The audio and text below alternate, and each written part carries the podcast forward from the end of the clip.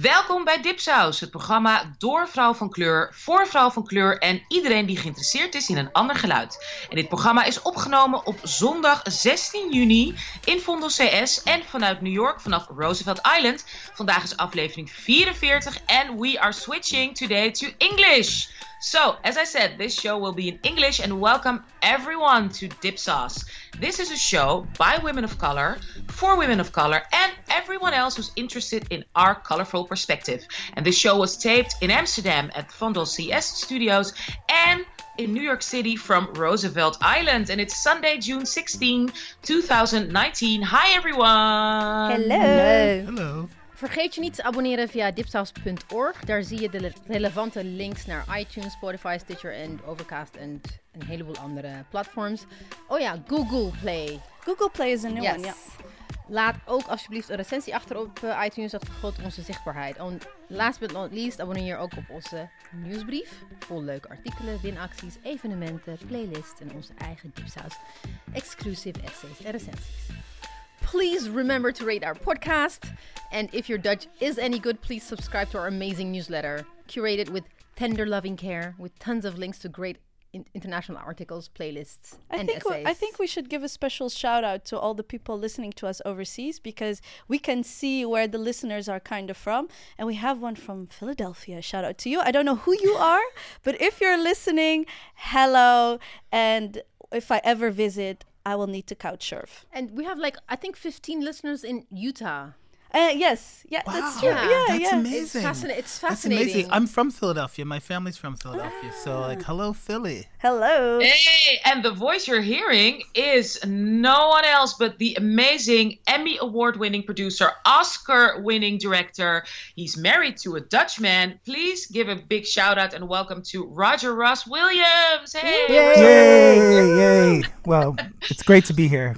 Thank you. came here by bike, so we're so excited to have you. I came by bike, even though one of my one of my my friend was with me and her bike broke down on the way. But that's Dutch. That's part of living in the Netherlands, right? That is such a Dutch experience, and you just, you know, buckle up and go on. Yeah, we're Yeah. very happy to have you here. So, listen, Roger, we're gonna, of course, discuss a lot of different things with you. But our first question is always to all our guests, and I wonder if you understand it in Dutch. Wie ben je? Wat doe je? En waar woont je huis? Do you have any idea what I just said? What do you?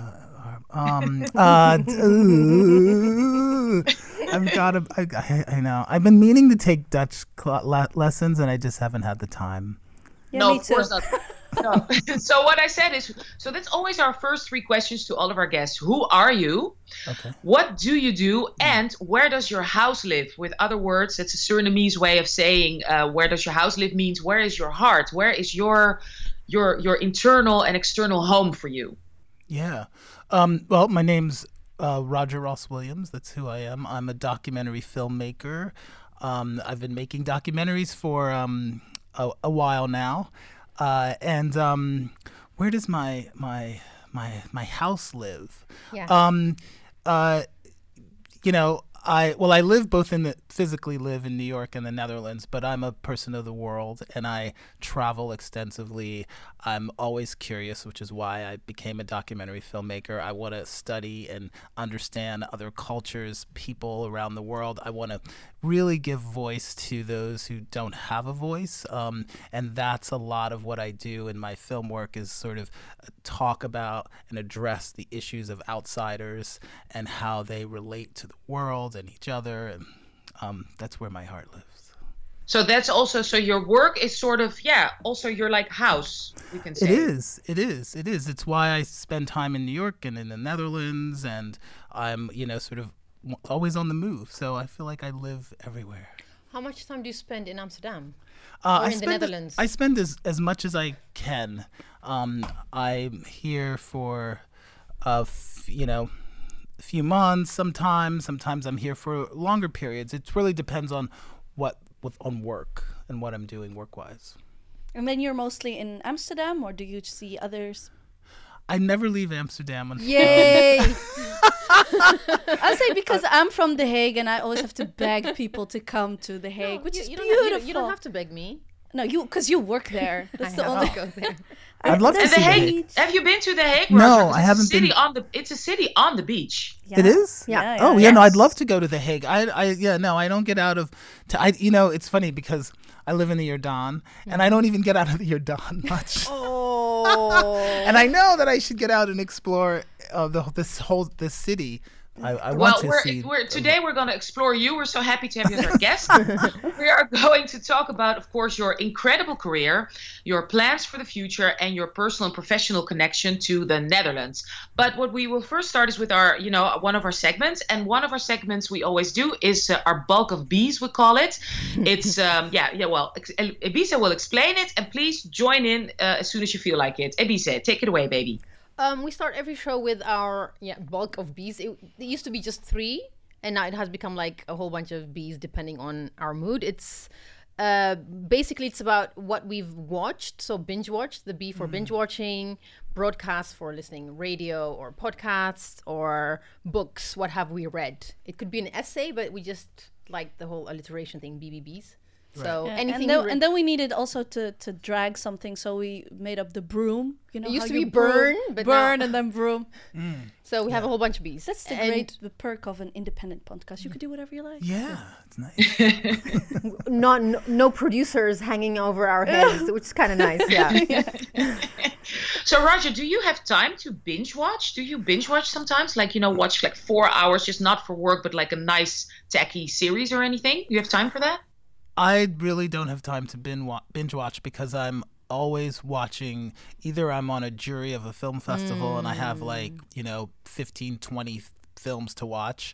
Um so I'm and or I'm watching stuff that I'm producing or executive producing uh different cuts. I'm doing a couple of series for netflix so i've and those each of those series one is three hours and the other one is four hours so i have to watch those rough cuts. So i'm always watching material that i'm sort of connected to. So i don't it's not i don't go on netflix a lot and or you know or any streaming service and stream but sometimes i do if i want to escape um trying to think the last time i've done it. You guys start talking and i'll think of something. Okay. Um, Escape. Yeah. Okay, Mariam, are you gonna start? Yes. Well, the funny thing is, I recognize because I haven't had a lot of time to listen to podcasts because I'm producing like a bunch of them. But I discovered one that I love, and it's um, it's called Bad Brown Aunties, and it's hosted by two two queer brown immigrants, Rage and uh, Thanu, and they came to the U.S. at the same time around. is she a DJ? Yeah. I know her. I met her in New York. Really? In May. Oh, yeah. Well, she has a podcast. They just started a oh, podcast. oh wow. Yeah, no, it's it's amazing. I love it.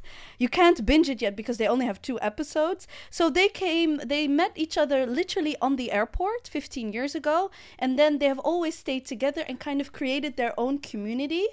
And they started a podcast to talk about all those artists and people they admire that are part of their like home and they they're having a podcast and they call it bad brown aunties because they feel like that they have become aunties of each other. Um, and in that way i could really really recognize and feel what they were saying like the displacement. So not having your quote unquote blood family having it here. Um, but I have Ebissé, I have Anousha, I have so many other people that I have met through activism, that I've met through work, and that inspire me and I love. And that is about three years ago. Now, people who really know me know that all my life I tried to leave the Netherlands. Like, I don't feel at home here. This is not my house. And now my, my bubble of people has become my homeland. And that is what they talk about. And it's just great to hear these women, um, they do identify as women, that they're talking about that. I'm like, yes, that's so, it's like a warm, fuzzy, um, critical uh, podcast. So I really would love give a shout out to them. Cool. so, uh, Roger, have I- you listened? Have you already discovered podcasts a little bit, or that? I'm that's not- really yes. I'm really into podcasts, um, and uh, that's one of the things I do listen to a lot of podcasts because I'm always in my car because I live have a house in upstate New York and I have to drive from New York City to up to my house upstate, which is about three hours. So I have three hours um, on the you know like I go on the weekend, so I have three hours. Of, so I've been um, some of the podcasts I've been listening to. Um, there's a podcast called the Afro Queer Podcast, which Yeah. is um, I don't know if you guys know that podcast, but it's um, it's a, an organization that I sit, I'm on the board of called None on Record, which is an organization that trains and empowers uh, LGBTQ people around the con- around Africa. The, the organization's based in Nairobi, and it trains um, them to uh, create their own content and their own media and have their own voice. And it's a incredible um, organization that that trains um, LGBTQ people around the continent. And um, so we tra- they, the organization travels to Nigeria and South Africa. We're about to do um, some trainings in Zimbabwe and. Uh, and it's uh, and they so the podcast has really taken off, uh, Yeah. and it's yeah you've We heard met it. them last year. Oh yeah, they it were did. here. They were here. Yes, it's they, they're interesting. here It's like often. the- it's such a small world. It's this is so amazing because they brought them over to this huge conference Meetup meetup thing, thing. yeah. There were like hardly any black people. They're like it was me and her, and there were two black women. And we were And like, we were like "Hey!" this. That's- Not even like.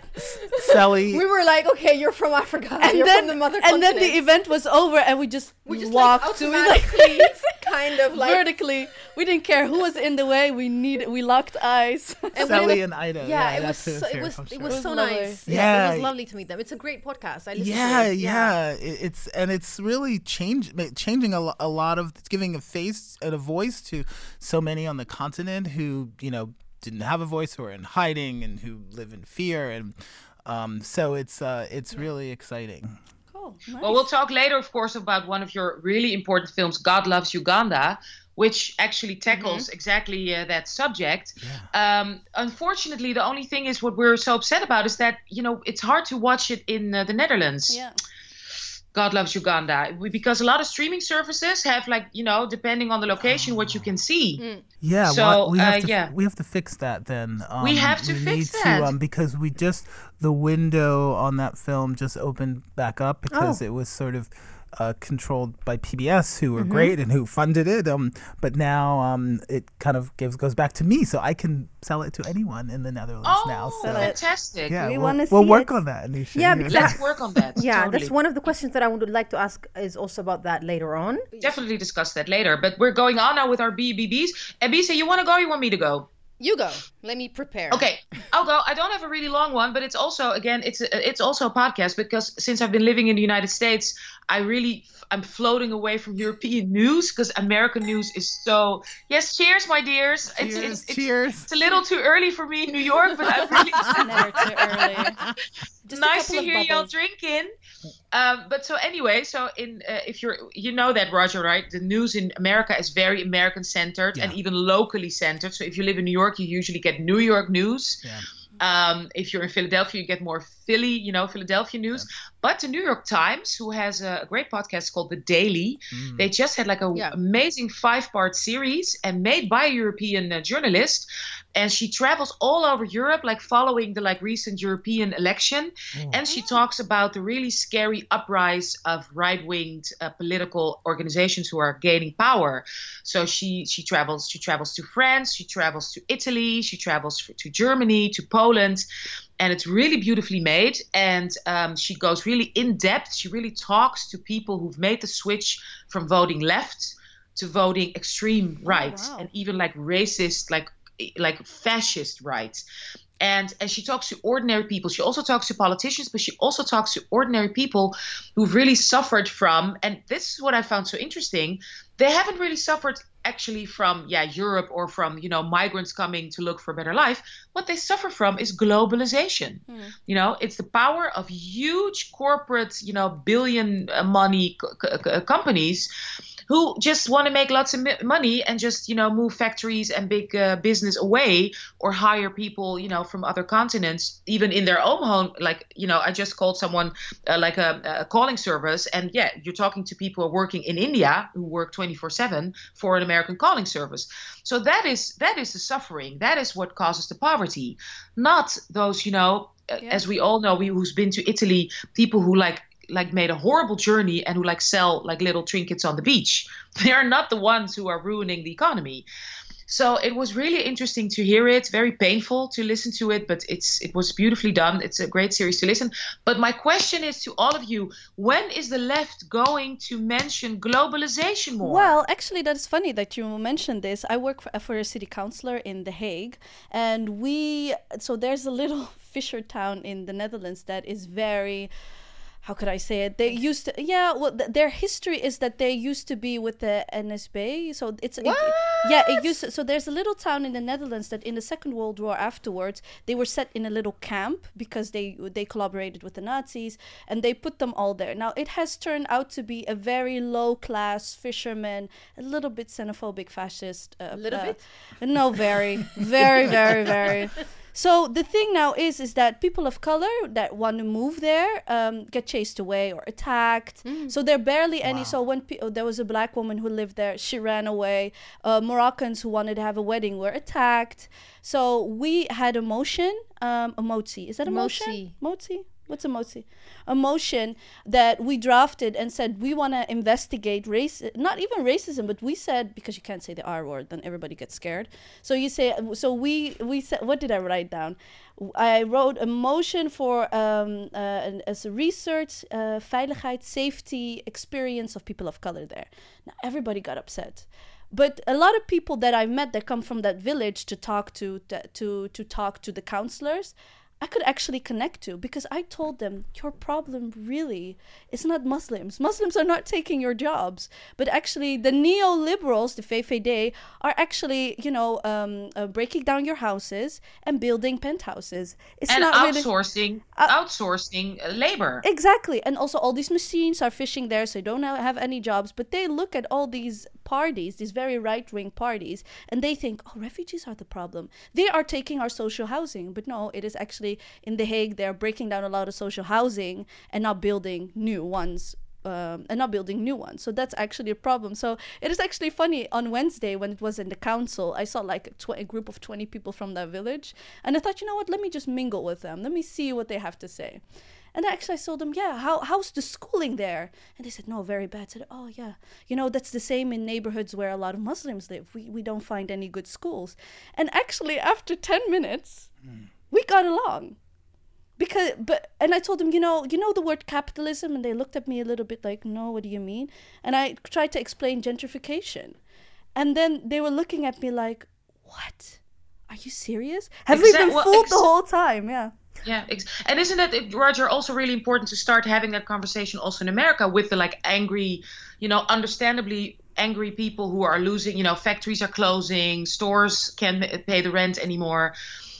Why? Yeah. When is the left are go- going to do that in the United States? You think, Roger? I mean, not. Do you have time think, that? no, well, I mean, I think you have. Um, I think because we're coming up on an election year in 2020, um, I think that the politicians are afraid to have that conversation because what um, what Donald Trump has done very effectively is create a sort of you know boogeyman for the for poor disenfranchised white America to blame their all their troubles on.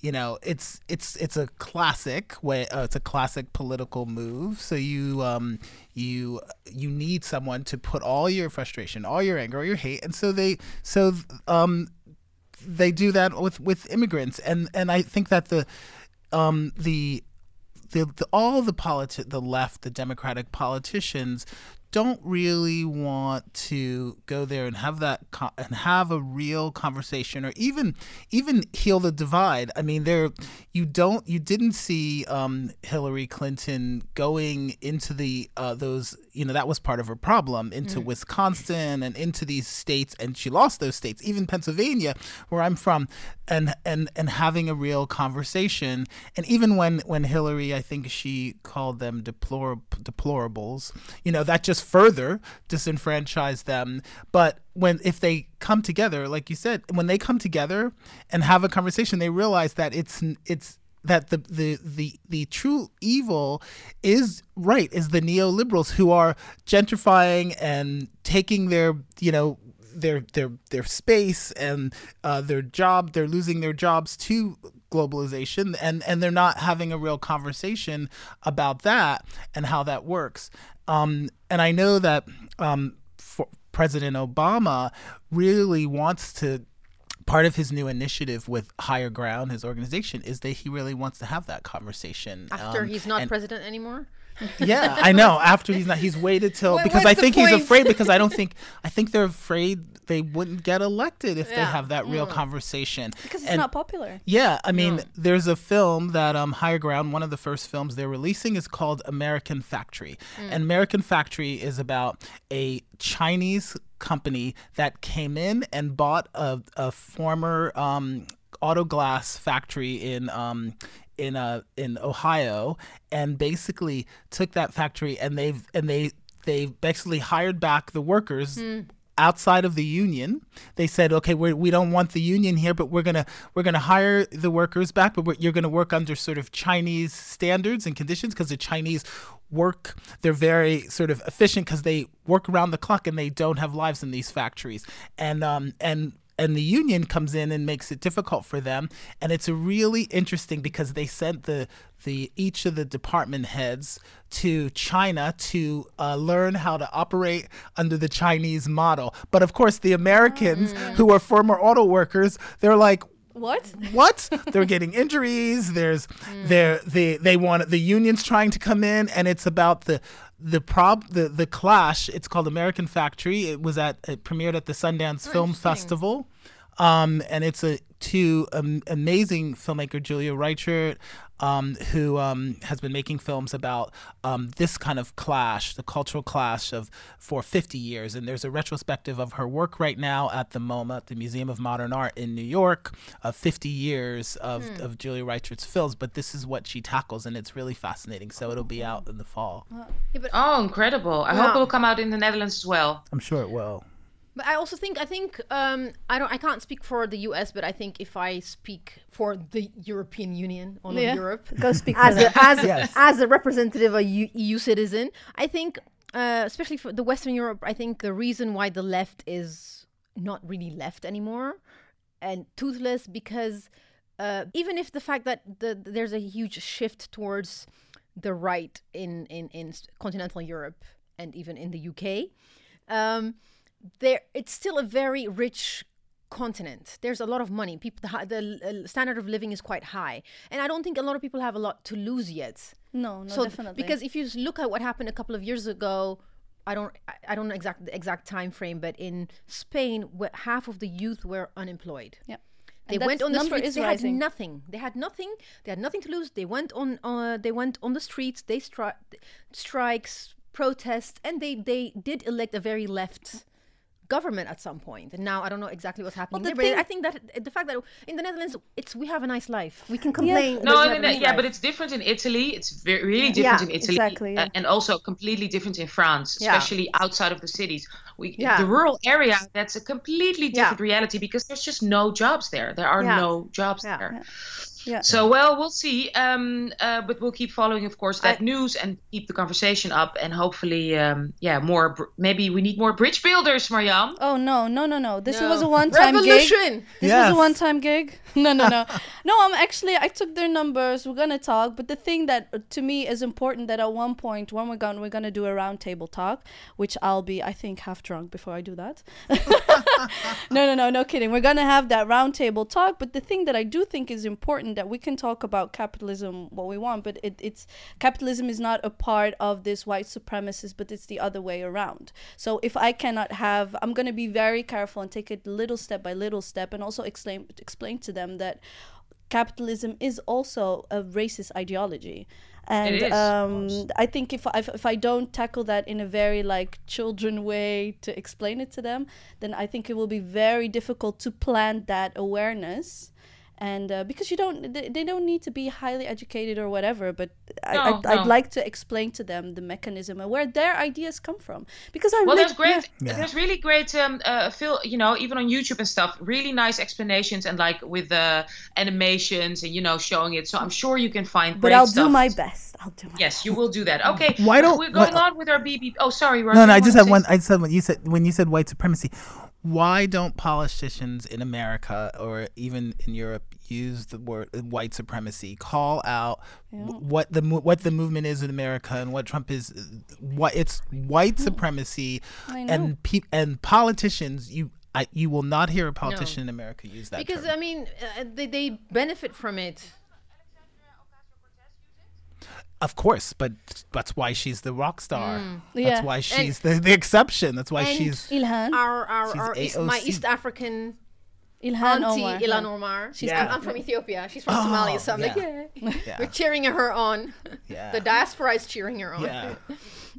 I know she's having a tough time, but Yeah. it's- Abby said, she's- tell us about your uh, bee. Ah, yeah. Lovely. I, I also have a bee.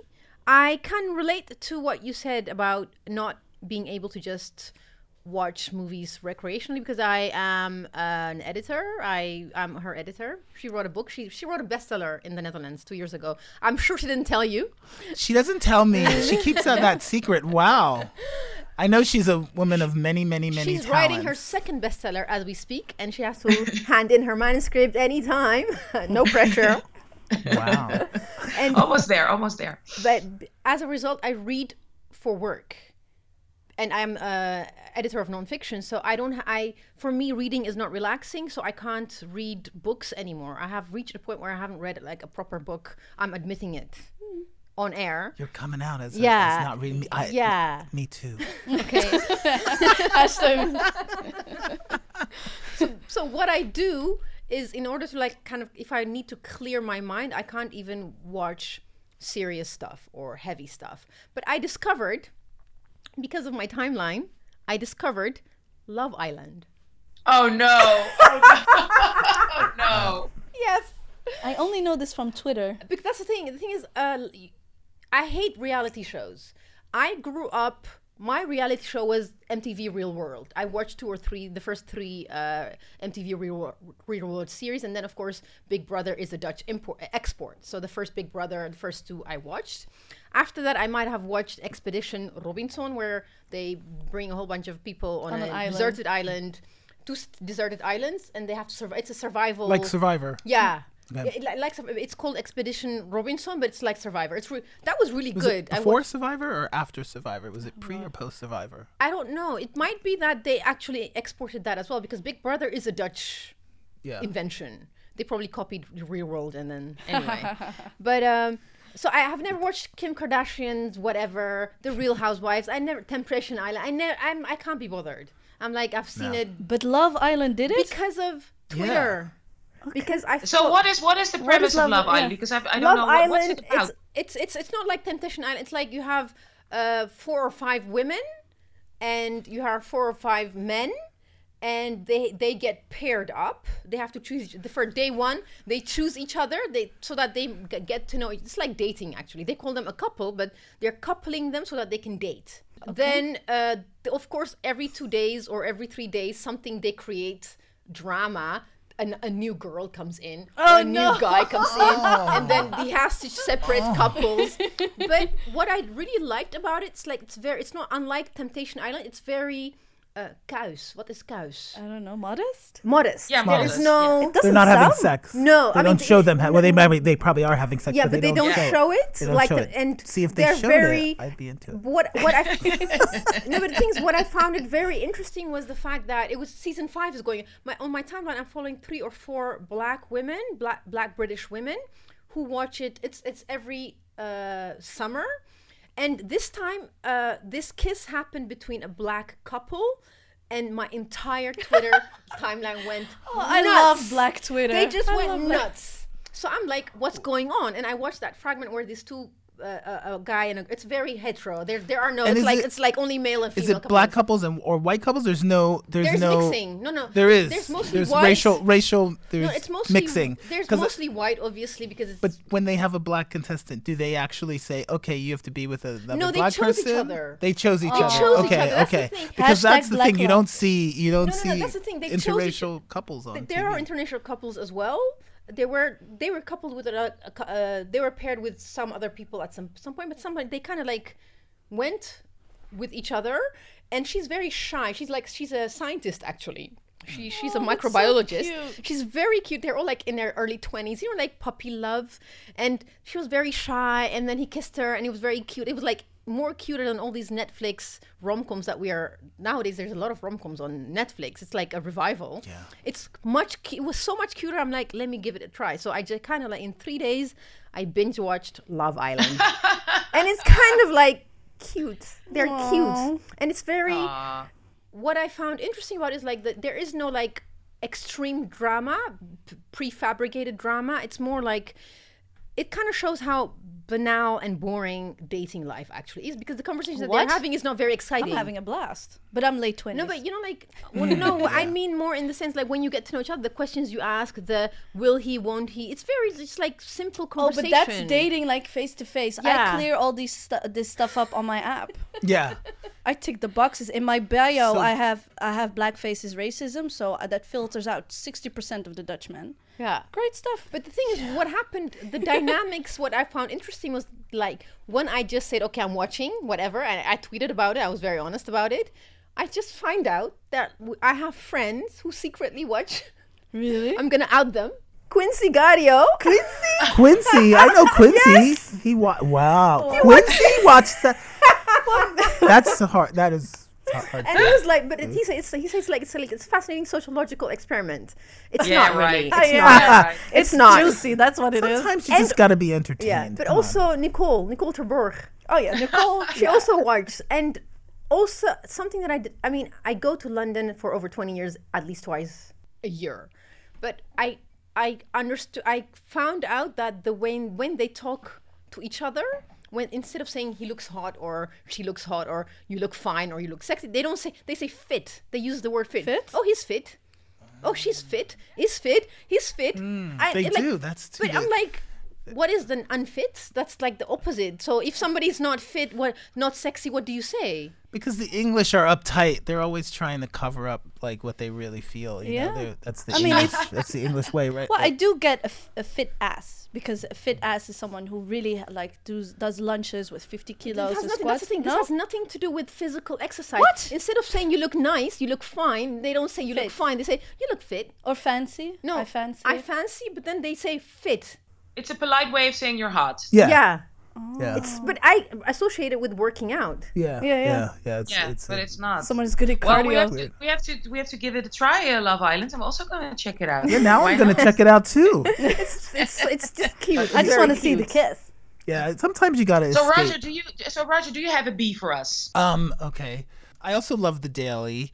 Um, uh, I recently watched the listened to the podcast um In the Dark, which is a um a, a, kind of a bit of a phenomenon um in America. There's this, you know, the criminal justice uh, podcasts have become a huge phenomenon and it's um it's about a case in Mississippi of of course uh a, a, a black man who was uh, thrown into jail by a you know racist prosecutor and DA and the system. Um, but what's amazing is that it's a journalist from um, from NPR, and this journalist uh, spends a year on the ground in this town in Mississippi, just just uncovering all the the evidence, just peeling back the layers of this story and getting to um, such incredible deep truths about what how this guy got in in prison on death row and by totally a fabricated case by the prosecutor and DA who were totally racist. And not only that but she actually the guy um, there was a um, a jailhouse snitch who said that he confessed. She reaches the jailhouse snitch in prison. The jailhouse snitch has a a, a stole a sort of a stolen uh, contraband cell phone and is talking talks to her under the sheet in his cell and says um I lied. They told me to say it.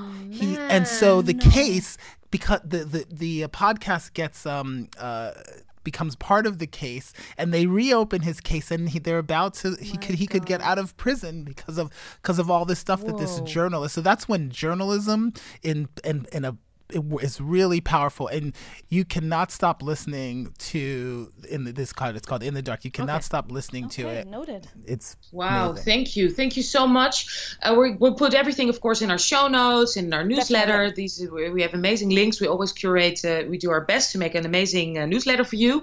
Well, so far for our BBBs, Welcome again, Roger. We really appreciate you talking, taking your time from your. I mean, are you here on business or pleasure? We kind of like we're kind of like I, I have a I just I live here. your time. I live here, par- um, and I just part of the year, and I just love being here, and I want to be here as much Yeah. as I possibly can. But we couldn't pass the opportunity when sh- Anousha said that you were in Amsterdam. We were like, let's try to get them in the studio. So we are really glad you're Thank here. Thank you so much. Thank you much. so much for being no, here. It's great to be here. Yeah, and um, I think in the Netherlands you're well known. You're mostly known for your uh, the documentary that you made for CNN about Zwarte Piet, Black Pete, I think. Yeah. That, that's the first time I. Yeah, Yes, yeah, I heard yeah, of yeah. you. I, I still get stopped in, Yeah. in, the, in the airport. Um, Still, people are like, I that meant so much to me. Oh, wow. Um, I go through, especially in um, when I go through immigration, um, when I go through the uh, here, Mm. um, the, if there's a usually a Suriname, someone from Suriname who's working at the airport and is like, they always whisper to me, um, "Thank you." It's incredible. It was the response was incredible. Uh, you know, the, a lot of anger from the Oh, other side, but but I got like a really a lot of support. But also the- like in your face anger or just in my face anger. Oh man. I mean, people s- stopping me on the street, yelling at me, telling me to. So someone yelled at me, "Get over slavery." What? Someone yelled to me on the oh street. my god, Someone yelled at me, "Get over slavery." Someone, a woman, I was walking my dog in um, Westerpark, and this woman comes up to me and she goes, "She goes, you know, I, I, I didn't appreciate your, your your podcast." And she looks at my dog and she goes, "It figures you have a black and white dog." What? what? oh my. God. Even the dog? Even the dog. She The dog got She racialized. attacked, the dog got racist. She attacked my dog. I mean, it was out of control. You should go John Wick on her. I should have gone. John. it was out of control. And you know, the, the, the CNN had to get me security because there were um, some people, I guess, got my address, and there were people waiting outside my apartment. Um, it got really bad. We were. I wasn't aware of that. Whoa. because I, I think we all think like kind of if you're from America and you you say those things here they tend to accept it more Yeah. because we're used to activists being flown over like Black Lives Matters activists coming to the Netherlands and then they can use all these words white privilege white but when we do it so we always thought this this international vibe would protect you Yeah. I think um, because uh, because I'm a resident here Ah, and yeah, because I it's spend different. time here, they're like, but but a lot of it was go back to America, deal with the the racial issues in your own Over country, deal with the mass incarceration problem in America. Um, why are you coming over here? We don't have those problems here. Those problems exist in America only. Um, you know that or or go back. I got a lot of go back to Africa and called a monkey and stuff. A lot of those kinds of tw- a lot of negative Yeah. nasty tweets. But what a lot of our listeners don't know is that you were also the f- very first African American director ever to win an Oscar for a feature or a documentary short, ever, anything. Yeah. Really. Yes. How was that? Can Uh, you tell us more about it? obviously it's incredible to win an oscar it's an out of body experience Mm. you really I, there's nothing that prepares you for that moment when you're standing on the stage and you're looking down at meryl streep sitting there in the first row looking at you and everything Oh is it's God. overwhelming and there's a billion people watching you um, um, so that was incredible my experience was unique because of what Yes. happened at the oscars So because tell- i was what happened? Tell our I listeners. was um, I started to make my speech and I was interrupted by um, um, a uh, former producer, um, and uh, it was uh, sort of a crazy moment. One of the top. You were you were Kanye. I was Kanye. Tell they us. call I it, had no was one of idea. the- yeah, yeah, you can watch it on, on YouTube. But it was one of the. It's still one of the top ten craziest moment of the Oscars. So, um, uh, so every year I'm in the top ten list for the craziest moment of the Oscars, right up there with Pocahontas, um, and um, when when um, what's his name, Marlon Brando won. Oh, yeah, Marlon And he had Brando the- came up, the yeah. he had native woman Yeah. come in and make the Yeah. speech. Like there's many, the streaker, yeah. um, all that stuff. and So- also the mistake no there was a one year With they- Moonlight. with I was Moonlight. there. I was I was sitting there. I was nominated that year Hmm. for Life Animated, um, Ah. and so I was sitting there Oh, right behind Damien Chazelle and all the all the uh, La La Land people, Oh. um, right across. I actually have a little video because I was filming it, and um, I was sitting across from Pharrell actually, and I was I turned the ca- to Pharrell, and I'm running up and down the aisle going, "Oh my god, oh my god!" like not knowing what was going on. So I have like on the floor, Oh, wow. like right there, Footage. like there, yeah, like right up, right there on the floor in the middle of it all, the chaos. Um, But you know what I find so fa- fascinating, Roger, that there's so much politics also involved with in, within the Oscars, right?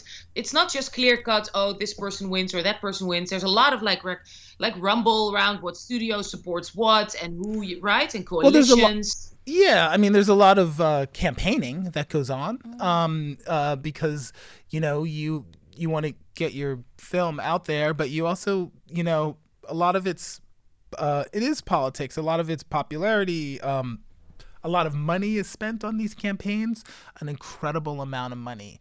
Um, I think there are studies of what it takes, how many millions and millions of dollars it takes to win an Oscar that that these these studios spend to uh, to get their name out there. You have to do screenings and parties and events and it's it's it's it's a crazy crazy time. And it used to be only that way with the sort of feature the best picture category and actor and actress. But now even in documentary it's insane because of netflix and in the game and there's just a lot of money in documentary now and it's like so the campaigning is pretty crazy. And when life animated was nominated um, a few years ago the year of um, moonlight Yeah, uh, 2017. yeah, that that was insane for me because I was just running around the, the country, running back and forth in New York, L.A., Chicago, San Francisco, um, hosting lunches and dinners and you know shaking hands and doing screenings and getting and getting the word out there and it was like my it was round the clock it was uh, and it's it's it can be exhausting but Um, what I did forget to mention is the documentary short that you were nominated for. I mean, that you won the Oscar for, which is Music by Prudence. Can you tell us briefly what it's about? I mean, I know. Yeah, Music by Prudence is about a uh, severely disabled um, young woman named Prudence Mabhena who was born um, with arthrogryposis, which um, is a fusing of the joints. Her legs had to be amputated. She has does not have use of her um, arms, who are who are sort of locked in position, and um, she was considered in where she where she grew up in Zimbabwe. It's considered witchcraft to um to to have a disability, and she was left abandoned by her her mother and left basically with her father and a stepmother living under on the ground under a tree um, with the animals, and she thought she wasn't human, and then. Uh, she was rescued by a school who rescues children with disabilities, and they cleaned her up, put her in a wheelchair, and heard the beautiful mu- sound coming out of her, and they realized she had an incredible voice and she had this incredible music ability, and she went on to get the three O's: the Yeah. Oscar, Oprah, and Obama. That's the thing. So So we, the three, that's, yeah. Three O's. the thing is, we tried to. That's also something that we couldn't find because of regional. Yeah, We can't yeah. watch it. We didn't know. We, Yeah. And I mean, there there are no DVDs places anymore. Yeah, we're in Blu-ray. yeah, yeah, that is Yeah. something that I yeah, Yeah. can now uh, also make available online. So I should do that. um, also one of your productions available here that is it's the the Rachel Divide, and uh, th- that we can see. Which Oh, you boy. produced about the black imposter Rachel Dolezal. I still do have know people here in the Netherlands that don't know who she is, which is funny. Really? How can yeah, I? no, re- no, she's like a she's an international phenomenon. She w- she was and was was traveling. I'm sure she's even come here and done press. Oh no, most of the I don't think so. No, she didn't make it here. No. We, would have known. Yeah, we so that was a big thing. There's this white woman pretending to be a black woman and actually having a big important position in being this belangenbehartiger. How's that in uh, English? Uh, She was well. She was part of the local NAACP. She was the yeah. head of the local president. NAACP. Yeah, Yeah, she no, was she was the head. She was the president of the local Yeah. NAACP. So that's for the listeners who do speak that a sort of kind of a belangenbehartigersorganisatie, right, Anousha? Yeah. Yeah, yeah, yeah. That's a very important organization for the for the emancipation of African Americans in the United States. And you No. have chapters in every. Every state definitely, Yeah. but every yeah. Yeah. stayed in most major cities. So you could say when we're watching it, you could say you're trying to humanize her in a way, and in fact, that was my kind of vibe that I had, and but also like her extremely toxic upbringing. Could you a little bit tell us more about the decision to give this woman so much time?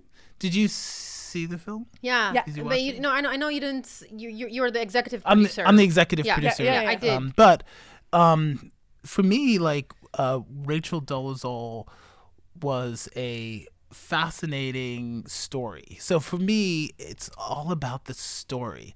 Here's this this um, white woman who grew up um, abused by her um, extremely um, uh, religious parents, and whose parents decided to adopt black babies. Um, to save them from uh, abortion was their reasoning, and they sexually damnation. yes, and they um, physically and um, and Rachel has a biological brother who sexually abused her uh, adopted black sister, and Rachel, uh, having protecting and taking care of those of her adopted um, siblings, she identified with them and identified with them and wanted to be as far away from her abusive parents as she could. So Rachel it grew up com- completely um, confused and but I think that that that you, you to understand who she is, you have to understand where she came from, like all of us. And I think that um to me that was fascinating that she she identified so much that she's like cuz I'm going to I'm going to go to Howard. She graduated from Howard University. She sued Howard for being white for, she sued Howard for discriminating against her as a white woman and then she goes out and then pretends she's a black woman For our listeners, Howard uh, University is like the, black university of the, one the of U.S. the, Yeah, yeah, yeah. Um, and uh, so, so she has two uh, black sons. Mm-hmm. She adopted one of the. Um, she she Yeah. actually went in the middle of the night and got one of the um, sons that her parents adopted. Got Out of one the of them out of the house and then adopted him Mm. herself. Um, he now is uh, living in. Um, uh, he, I think he went. He went to Europe for a year. He's now studying law himself. Yeah. He's amazing, Isaiah.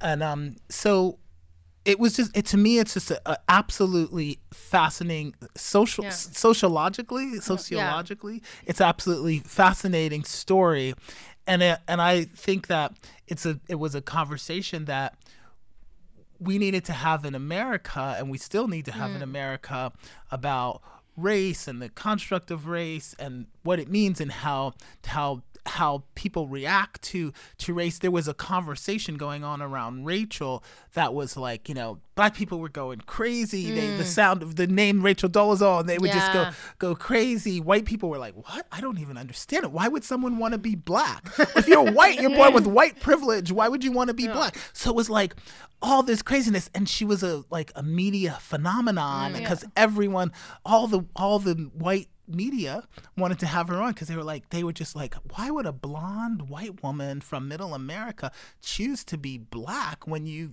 you can be white Yeah. like what could- yeah, yeah. and and so and the black people were like well we don't want you you know um this is blackface and and a way it is blackface and Yeah. that's really fascinating it's like it's like do you want to study why blackface exists in the Netherlands? Why are all these, you Yeah. know, like we and there, so I made bla- the, the the short blackface, but it's it's sort of fascinating, and I think all of this is part of the the conversation why the media was I, fascinated. with when when it came when it was on Netflix, I knew, of course, it was uh, there was a lot of um, media around it. I just did not want to watch it. I was like, I'm not watching because I don't I don't want to waste my time watching. uh, so I didn't back then. I didn't realize it, it was uh, executive produced by yourself, and I did watch it because in in preparation for this um, interview, and what did indeed happen was I did not want to in any way feel anything for her. I was like, whatever. She has black sons, the poor children. You know, I've already, I had already kind of like made up my mind about her.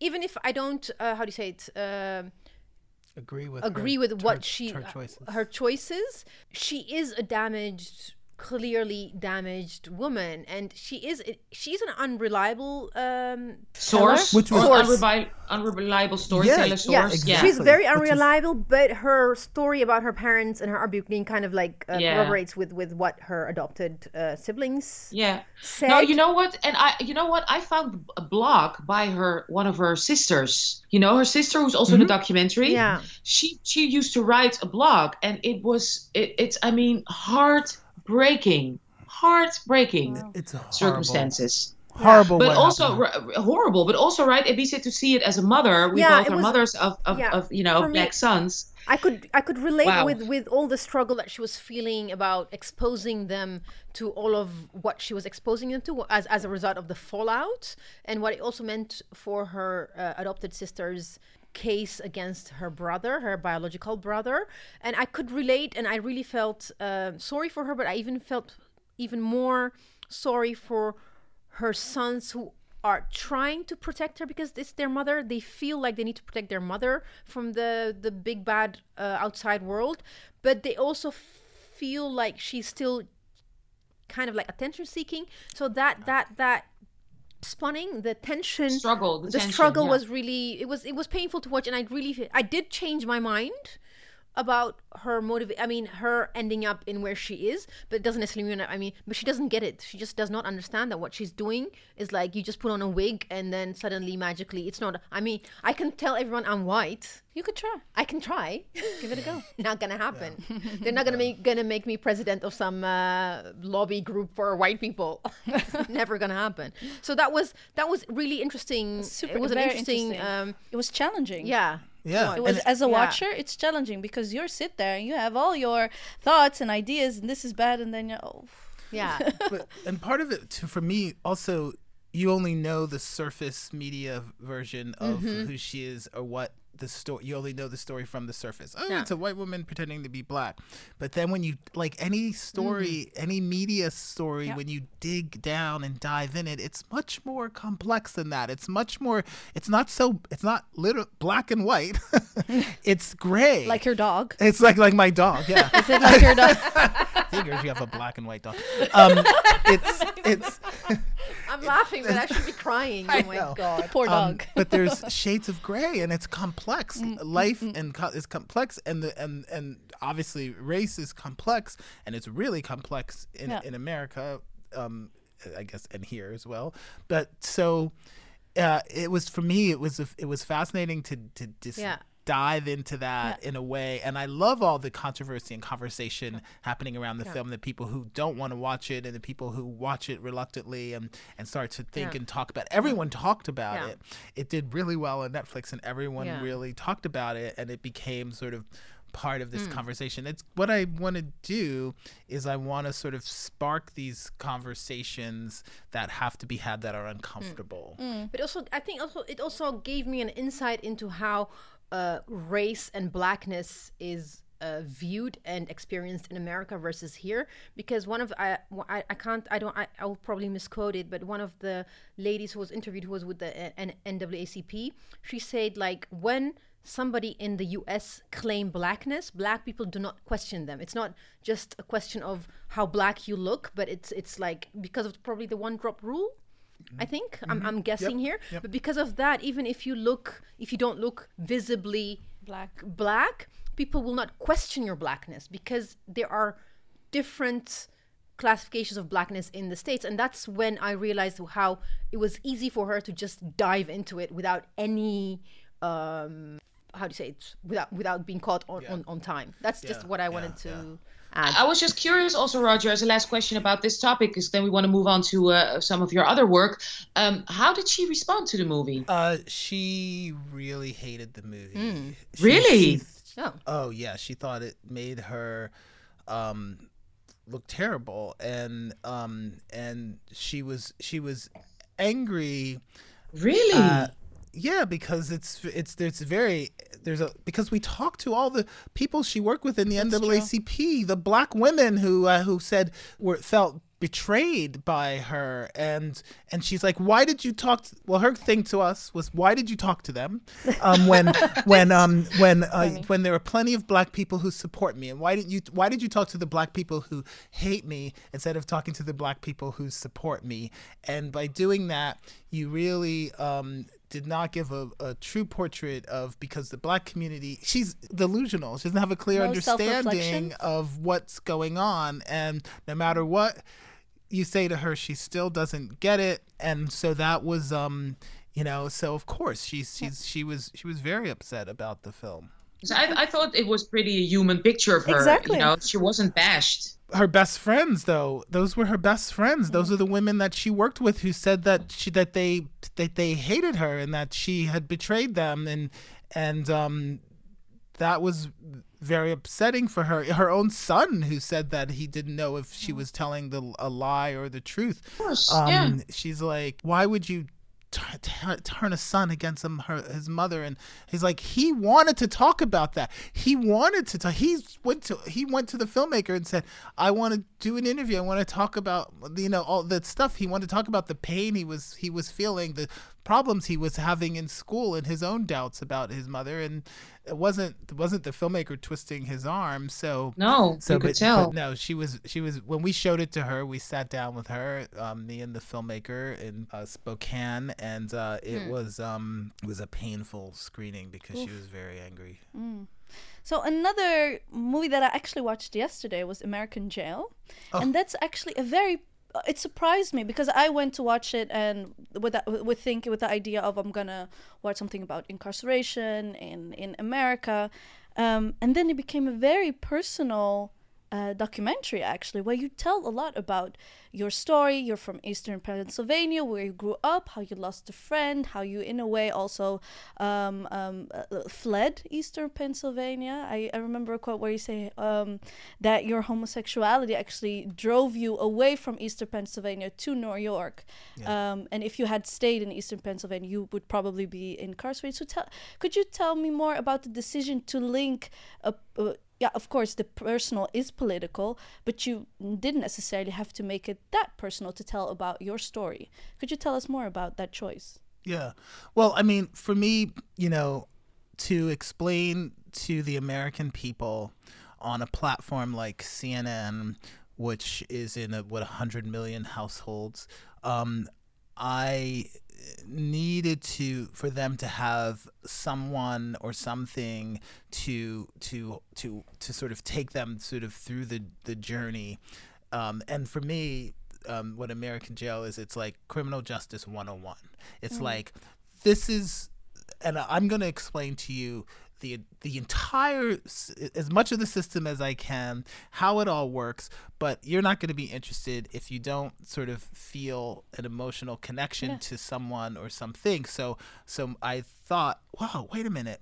My story uh, and my and my relationship with Tommy, my friend who died, um, who hung himself, um, is uh, uh, obviously a powerful and emotional story, and it can serve as a way to to grab the the audience and to um, bring them into a sort of a and, and deliver sort of the truth of what is happening, the crisis that's happening in America Crisis, exactly. it's a it's a major crisis and um finally there's there's bipartisan efforts but i don't know if those bipartisan efforts are real or just sort of window dressing We have now Kim Kardashian we have kim kardashian Yeah. in the white house um with getting Trump- things done. yeah.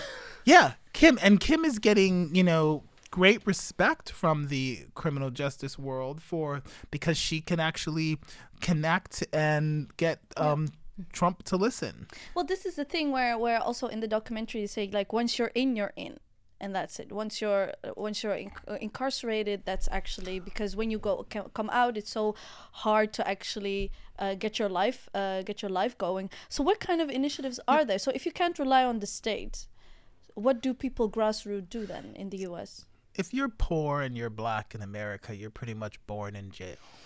You're born in jail. You one in three black men go to jail in America. It is you you accept the fact that that is your reality. Reality. Um, I'm doing a series right now. I won't be specific about it because I can't talk about it, but I'm doing a series right now in Mississippi about uh, the state of black men in prison, and it is it is heartbreaking when I talk to them and they tell me, "Oh, I'm."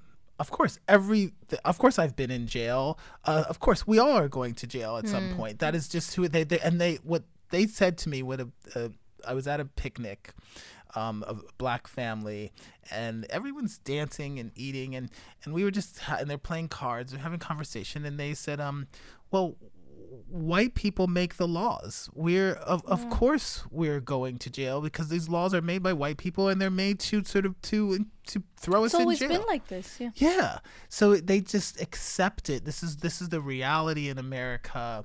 It's and um uh it's it's just the the unfortunately the the black pop the a, a large part of the poor black population especially in the um, southern the black belt alabama mississippi it's um and in the and in cities in america it's just accepted as a as a reality. And julian in american jail um just accepted that he was part of this system he was going to jail and do these documentaries that you know for example also with ava duvernay like a lot of prominent black makers does it help? It, of course it is going to raise awareness but does it change legislation? Um, I think that all media documentaries, especially, sort of get people thinking about a problem and an issue. I got so many texts and emails and um, t- tweets about people who said, I had no idea. Believe it or not, most Americans are like, I have no idea this was happening in America. They're living in the suburbs in their white bubbles, and they don't realize that this is happening to people in America. And it's you know, it's and America is a, is a, has the largest incarceration rate in the world. so the it's not just black people; it's poor white people who um end up you in in prison Yeah, too. you interviewed three white women who were there just uh, uh, you know saying yeah i had a bill of $500 i Yeah. couldn't pay it now i'm here Yeah, and they've been in there for a year. Um, uh, so so if people become become aware, then when their politicians and legislators sort of that issue comes up in a debate or that question comes up and they're like you know we are there america has a problem and we are working to fix that and there's bipartisan bills and efforts and even kim kardashian um, you know all of that helps change the way people see this this crisis and actually want to do something and have empathy towards ending this because it declined you showed that with obama two terms of obama it actually declined and then it is it going up with trump now Um, so Obama and and Eric Holder, uh, huge efforts to Yeah, yeah. um in I did not um, know that. criminal justice reform, and uh, he changed a lot. A lot of that got reversed um, with Jeff Sessions, Mm. the um uh, the racist Southern Attorney General. Um, uh, okay uh, in America and um, who wanted to reverse all of the, everything that Obama and Eric Holder were doing, and they started to. But um, uh, I think Jared Kushner and Ivanka, who are um, actually uh, care about criminal justice reform, are actually convincing. President Trump to actually um, Wow. think about it and actually um and that's what Kim Kardashian was there to like you know because she's they she's the sort of become the ambassador to like you know, so it's all it's all kind of crazy it's like the you know it's, It's all the melding American. of reality we, we have a reality television president we have like Mm-hmm. you know we need a reality spokesperson to go in and talk to the reality television president and change change the reality That's why. change the That's why I'm watching reality TV. yeah so like see see and that back to Love Island Yeah. Um. No, and because of Jared Kushner, his father was famously in jail, so that is yeah why. so he cares so republicans um, who care about who've been in jail for usually for you know obviously for white collar crimes. Yeah. they are the ones who are changing. So f- politicians who've been in jail. There's a great article in the New Yorker about this.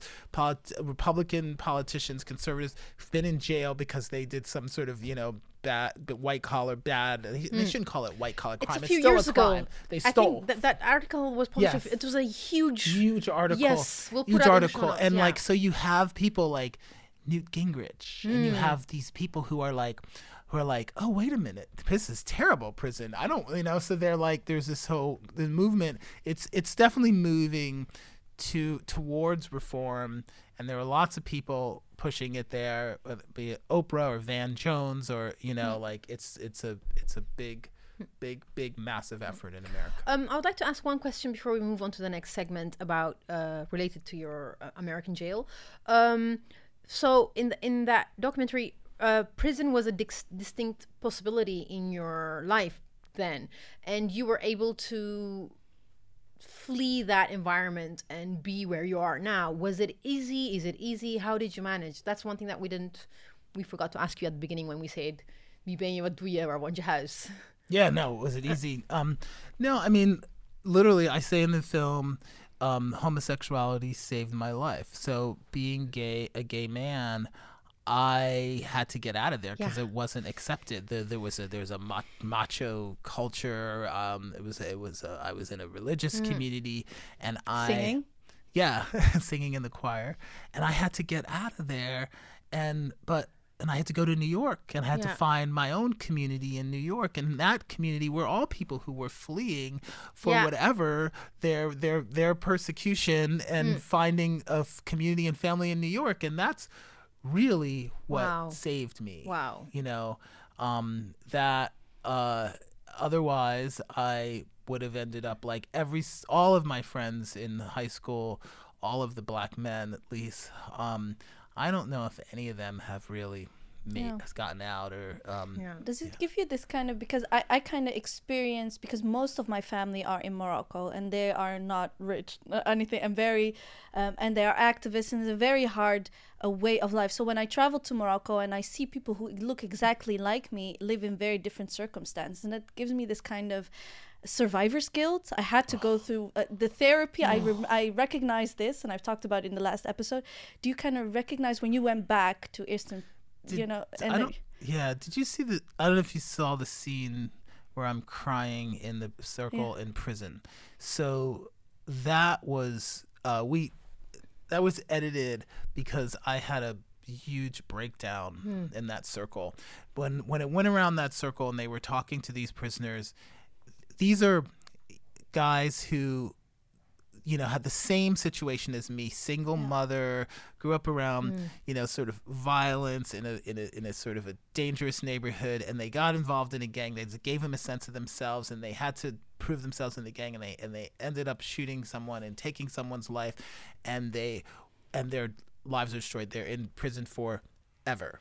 And um they were so talented. They each, some of them f- uh, recited poems. Some of them, uh, they were just, they just sort of blew me away, and they were so remorseful, and they was such potential. And and I got out, and they each told their story, like their story, um, and their stories were all the, the same story. And I was overcome with survivor's guilt that I broke down on the floor, and I was like, a mess. I mean, I was a mess. And I was like, what was that about? I was about, and I was like, oh my God, it's survivor's guilt. I have incredible survivor's guilt, like we all have who have. Yeah, it's me do. every time traveling I think to it's also life of an immigrant. Uh, me, I, I grew up in Ethiopia. I, I'm here. My I have a lot of family back in, in Ethiopia who don't have it, the same kind of facility. So it is. I think it's something that we it all bi- binds. Oh yeah. Now in. Cam in, in Cameroon, my father's home country, there's like literally civil war going on right Yeah. now. So I mean, every day I get like these most horrific messages in my family, you know, WhatsApp group. It's just, I mean, the only thing we can do, and that's why you inspired me so much, is keep telling the stories, making Yes. sure people We're talk about this, and just go on. That's what we can do. That is what we do. We all do that in all our activistic, artistic whatever way. That's what we have to do. Yeah. We don't. Yeah. Yeah, we're the ambassadors. We're the ambassadors for our communities. Yeah. This this podcast, this show, all of us are the ambassadors and we have to really own that and we have to like not shirk on our responsibilities and you guys Yeah. are doing it. You guys yeah, are thing- out there having and the it kind of with us it's also like, kind of there's like a, a complicating element to it because we live here in the west we we escaped Yeah. and there's this uh, tension between black africans on the continent who, st- who stayed behind and the diaspora saying like you don't don't tell us what to do Yeah. so, we have to yeah. always be mindful of when we talk about their story which is which used to be our story that we are mindful of not over overstemmen Over Yeah. Over taking over their voices. taking voices. over their their voices and let them also tell the own. So that's why I'm really happy with Afro Queer podcast and the fact that they're situated for, in. yeah. yeah, it is It's why very important. It's very it is- important. Yeah, it is why I'm on the board of um, None on Record, who does that. I'm on the board of DocuBox, another organization in Kenya that supports financially um, African um, filmmakers, Yeah. East African filmmakers, and empowers them to tell their own stories. And my message uh, always, you know, I'm I'm the governor of the documentary branch of the academy. So the, the way the academy, the Oscars Hmm. work is there's a there's a board, like a like a board, like a uh, that runs like a board in a corporate setting. It's Yeah. a it's a it's a, the academy is a not for profit organization and it has a board. And those each and there's 17 branches of the academy and there's a, a governor is elected to each branch. And so I serve on, as the governor of the documentary branch.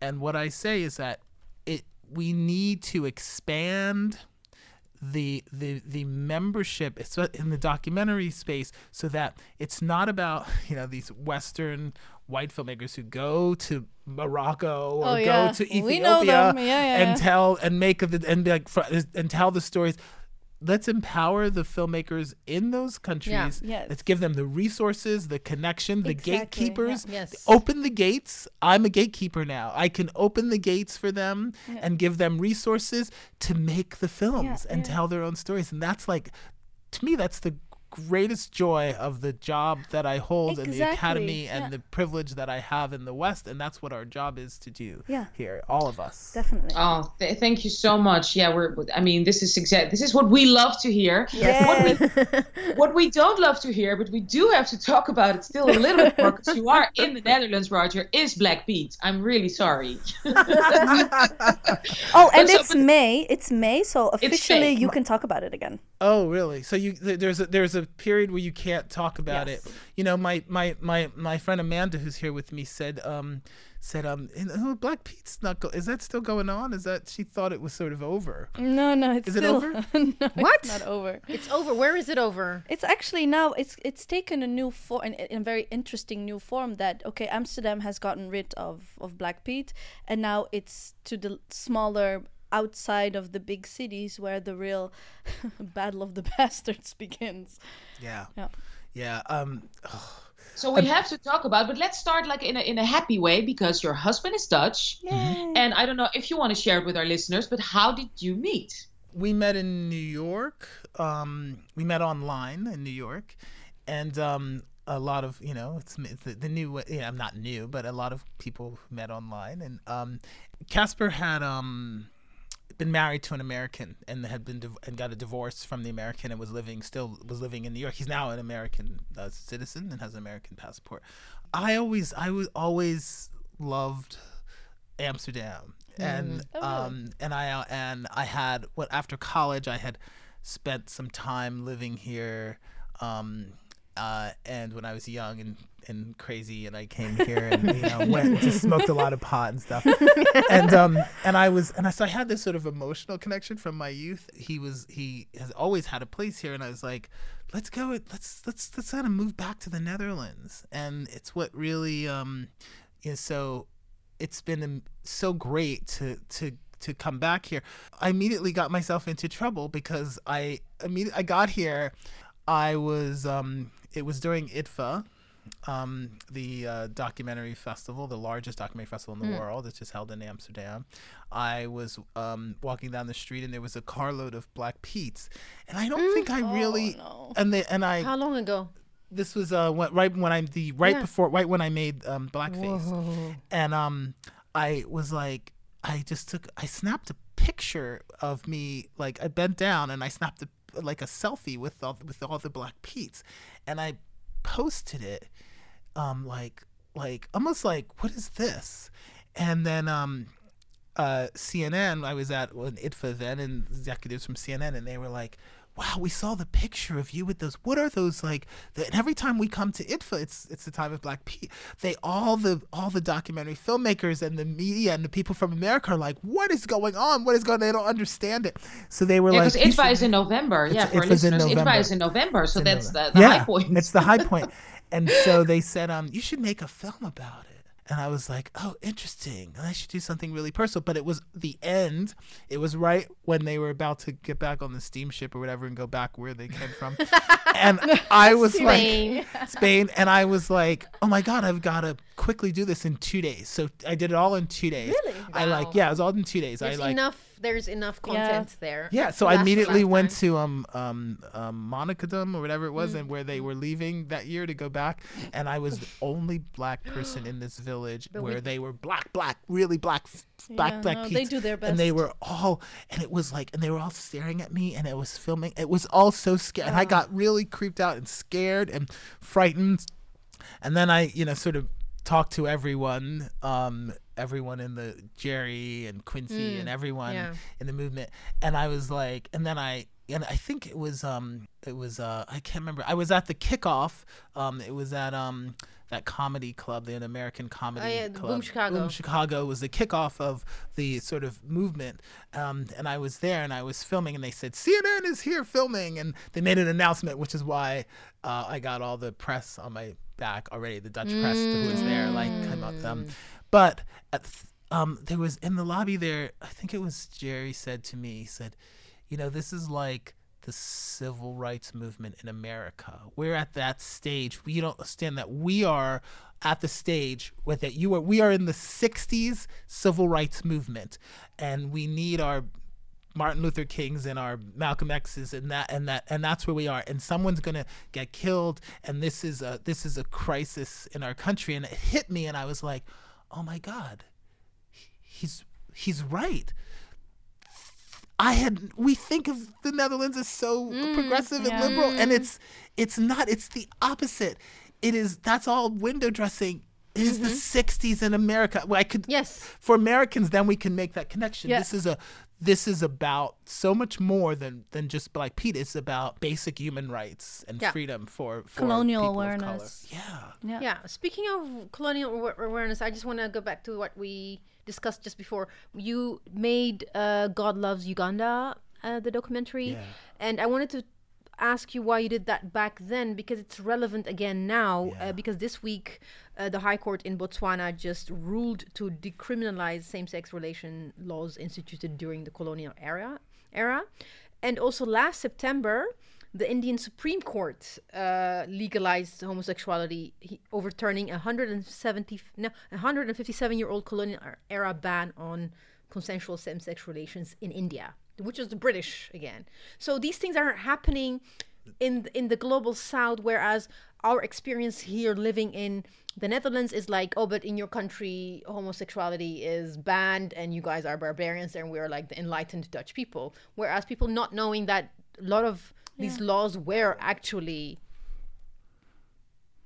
Christ, uh, with They're- the they're Chris- Western. yeah, yeah, the Western, was- specifically Christian. Yeah, you can't see my eye roll on the on the, on the podcast, but yeah, um, but um, yeah, these are these are from these laws are from the West. These laws are not native to these countries. This the, the the idea that um, homosexuality is this evil thing comes out of the sort of re- religious movement from the the Western Church, um, uh, and so it is um, that when I made God Loves Uganda, it was uh, a crisis in Uganda because uh, they were about to pass hanging death by hanging for homosexuals, um, and uh, it was a it was a human rights crisis because American even and that that whole that time that law was written by American evangelicals Yep. who wanted to bring their their morality and because they think we can dump our our outdated ideas in in in Africa in the global south. We can dump them in We can't in do it here anymore? we can't do it here anymore. People people have like progressed too much. People are too against us. But we can certainly do it in we can take over a country like Uganda which was planned Yeah. um, 50 years ago. Was planned the fall of Idi Amin, the day Idi Amin fell, um, the head of the church in Kansas City that I was following was there on the ground the day Idi Amin fell. To take that country as a Christian nation and impose the morality of America and also control the financial resources of that country. So it's about, fi- it's again, it always comes back to money. Minerals. It's about money. Well, we hope we'll get the movie soon in the Netherlands. Please let yes, us know. We, we need us Yeah. to, we need access to these things. Yeah, well, okay. I'm, I'm gonna I'm gonna work on that. as soon as I finish my prosecco, I'm gonna There's work more. on that. There's one more bottle waiting for you. Oh, thank you so much, Roger, for for being with us and going through your work. But before we let you go, and we're gonna do it very shortly, we have another segment, and it's called the Triple D. And the Triple D means dip saucing, drinking, and dancing. So dip saucing means what me, Anousha, and Ebissé do all the time is that I talk to them more than my own sister. So if I need advice on children that I don't have, I go to them. Um, new makeup that Anousha needs to bring from New York here, like Fenty Beauty. Ah, Bare minerals. Rihanna. minimum. That's So- Rihanna, right? Yeah, yeah, yeah, So we're in contact all the time. So who would you like to dip sauce with? Who would you like to dance with? And who would you like to drink with? And So we- we'll give Yeah. yes, we have three names for you, and you have to explain tell us with whom you want to do what, and also very important why. Why are you Wait making the Dip choices? All right? dance, and drink. and drink. and drink. Yes. So we have for you Michael B. Jordan, we have for you Lena Waithe, and we have for you Lee Daniels. Okay, um, Michael B. Jordan, I would like to dance with. You could also give him my number and I'll dance with him. Yeah. um, I met Michael B. Jordan recently um, at a party, and he's as hot and even more hot. Is he in fit? Person. He's He is- fit. Oh, sorry. He's fit. He is so. F- oh, sorry, I'm not allowed to swear. I swear, you can swear. You can This is swear. the Netherlands. so fucking fit. That can it's like ridiculous. swear Like on- I was, I was even shocked how fit he is, and he's also like a really amazing dresser, and he was Yeah. wearing this incredible Oh my gosh. um Look at his face. leather jacket um with like with like a a cow pr- print on it that was I was like your jacket. I was I was, I was I was really commenting on him, but it was really but I was you know but I had to use I was like The your jacket. is beautiful. But can he dance? Can he, you think he can dance? I think he's an amazing Okay, dancer. okay. I think he's an Interesting. Okay, incredible so dancer. that's Michael B. Jordan. Okay, then we still have uh, Lena Waithe and Lee Daniels. Dip sauce, Lena Waithe. Okay. Um, of course, because uh, I think um, she is so brilliant and talented and has so much to offer the world and has changed so much of the conversation because of the, the incredible work that she has done. So I would love to pick her brain in any way and sit down with her.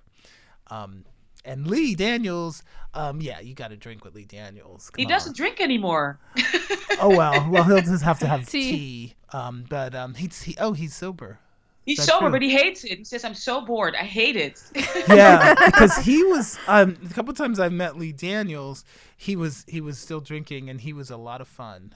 A lot of fun. I mean, more fun. The most fun person at the party. He's the person who's the most fun at the party, and um and and really brilliant and funny. So um uh you know. I mean, I don't. I want him to stay sober and not fall No. off the wagon. You but can have a um, tea but we him, can yes. have tea, and um, and I'll have a a, a prosecco. Good choice. Jury Yes. where where we agree. Yeah. Thank you so much. It was so incredible to have you, you. in our studio. Yes. Yay! Yeah, I'm there with you guys in Amsterdam, happy. but it's also really cool, kind of like beautiful circle moment that I'm here in New York and you're in Amsterdam I with love your it. Roger. I love Thank it. We're looking forward to seeing all of your movies Yes. in the Netherlands as well. Yeah. Also, like we didn't even speak about like some of the amazing projects like Life Animated, which is one of yeah, which I think is such a beautiful movie for Thank you. parents also to see. So I hope you know we'll keep keep us posted about you know the release dates here. Um, dear listeners, please you know if you speak any Dutch, check out our amazing newsletter. Uh, check out our sites. We also we ha- also have like some great um, great book reviews now by the Radical Book Club. Um, mail us. What do you want? Which guests do you envision with us? Is there a topic you want us to discuss? You know, let us know. Send us and mail us at uh, uh, Dipsaus uh, podcast um, um, at uh, what is it? Oh God, the Gmail. website. Gmail.com. Gmail.com. Really easy. Okay, my loves, thank you so much, and um, yes, see you guys soon. Yes. Yes! See you guys soon! Bye. Bye. It's a wrap. Yo! Yay! Bye. En we willen natuurlijk onze sponsoren bedanken. Dag en Nacht Media, onze lieve loyale partner. En Get die onze nieuwsbrief faciliteert.